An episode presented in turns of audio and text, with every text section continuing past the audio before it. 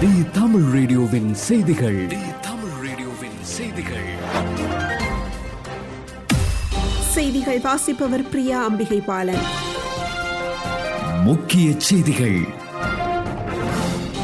Russia படையெடுத்தால் உக்ரைனை பாதுகாக்க கூடுதலான படைகளை அனுப்பி வைப்போம் என்று அமெரிக்க அதிபர் ஜோ பைடன் அறிவித்துள்ளார். உக்ரைனுக்கு தேவையான அனைத்து உதவிகளும் தரப்படும் என்று நேட்டோ படைகளின் கட்டுப்பாட்டில் உள்ள ஒவ்வொரு நிலமும் பாதுகாக்கப்படும் என்றும் அவர் உறுதிபட தெரிவித்துள்ளார்.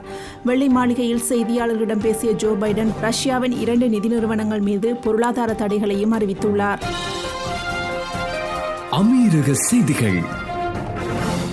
பூமியின் மிக அழகான கட்டிடம் என்று அழைக்கப்படும் துபாயின் மியூசியம் ஆஃப் த ஃபியூச்சர் நேற்று செவ்வாய்க்கிழமை அதிகாரப்பூர்வமாக திறக்கப்பட்டுள்ளது. மிக பிரம்மாண்டமான லைட் ஷோவுடன் இந்த அருங்காட்சியகத்தை ஐக்கிய அரபு அமீரகத்தின் துணைத் தலைவர் மற்றும் பிரதமர் மற்றும் துபாய் ஆட்சியாளர் ஷேக் முகமது பின் ரஷீத் அல் மக்தூம் துபாயின் பட்டத்து இளவரசர் ஷேக் ஹம்தான் பின் முகமது பின் ரஷீத் அல் மக்தூமுடன் மற்றும் ஷேக் மக்தூம் பின் முகமது பின் ரஷீத் அல் மக்தூம் ஆகியோர் துபாயின் மிக முக்கிய அடையாளங்களில் ஒன்றாக மாறியிருக்கும் இந்த அருங்காட்சியகத்தை திறந்து வைத்துள்ளனர். வளைகுடா செய்திகள்.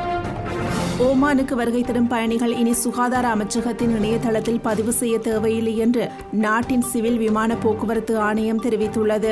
நேற்று வெளியிடப்பட்ட சுற்றறிக்கையில் பயணிகள் இனி சுகாதார அமைச்சகத்தின் இணையதளத்தில் பதிவு செய்ய வேண்டியதில்லை என்றும் இருப்பினும் பதினெட்டு வயது மற்றும் அதற்கு மேற்பட்ட பயணிகள் அங்கீகரிக்கப்பட்ட கோவிட் நைன்டீன் தடுப்பூசியின் குறைந்தபட்ச இரண்டு டோஸ்களை பெற்றிருப்பதை குறிக்கும் தடுப்பூசி சான்றிதழை சமர்ப்பிக்க வேண்டும் என்றும் தெரிவித்துள்ளது.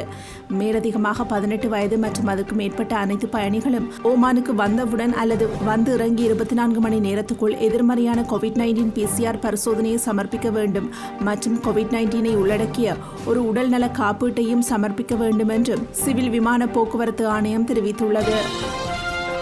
இந்திய செய்திகள். உத்தரப்பிரதேச சட்டப்பேரவையில் ஐம்பத்து ஒன்பது தொகுதிகளுக்கான நான்காவது கட்ட வாக்குப்பதிவு காலை ஏழு மணி முதல் தொடங்கி விறுவிறுப்பாக நடைபெற்று வருகிறது.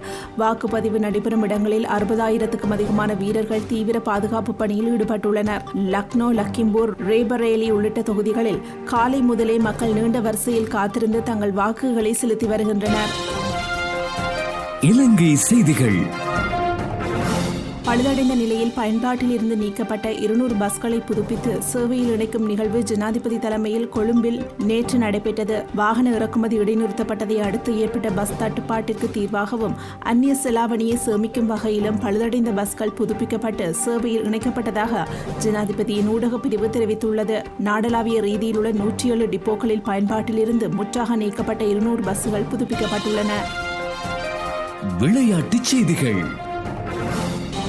ஆஸ்திரேலிய கிரிக்கெட் அணி விரைவில் பாகிஸ்தானில் சுற்றுப்பயணம் மேற்கொண்டு மூன்று டெஸ்ட் மூன்று ஒருநாள் மற்றும் ஒரு இருபது ஓவர் போட்டியில் விளையாடுகின்றது. பாகிஸ்தான் ஆஸ்திரேலிய அணிகள் இடையிலான முதலாவது டெஸ்ட் ரவல்பிண்டியில் வருகிற நான்காம் தேதி ஆரம்பமாகின்றது.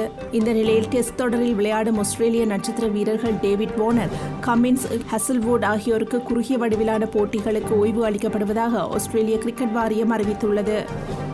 இத்துடன் தி தமிழ் ரேடியோவின் மதியம் மூன்று மணி செய்தி அறிக்கை நிறைவு பெறுகின்றது. தொடர்ந்தும் ஆர்ஜி ஹாசினியுடன் பாட்டு பாக்ஸ் நிகழ்ச்சியோடு இணைந்திருங்கள். தி தமிழ் ரேடியோவின் செய்திகள்.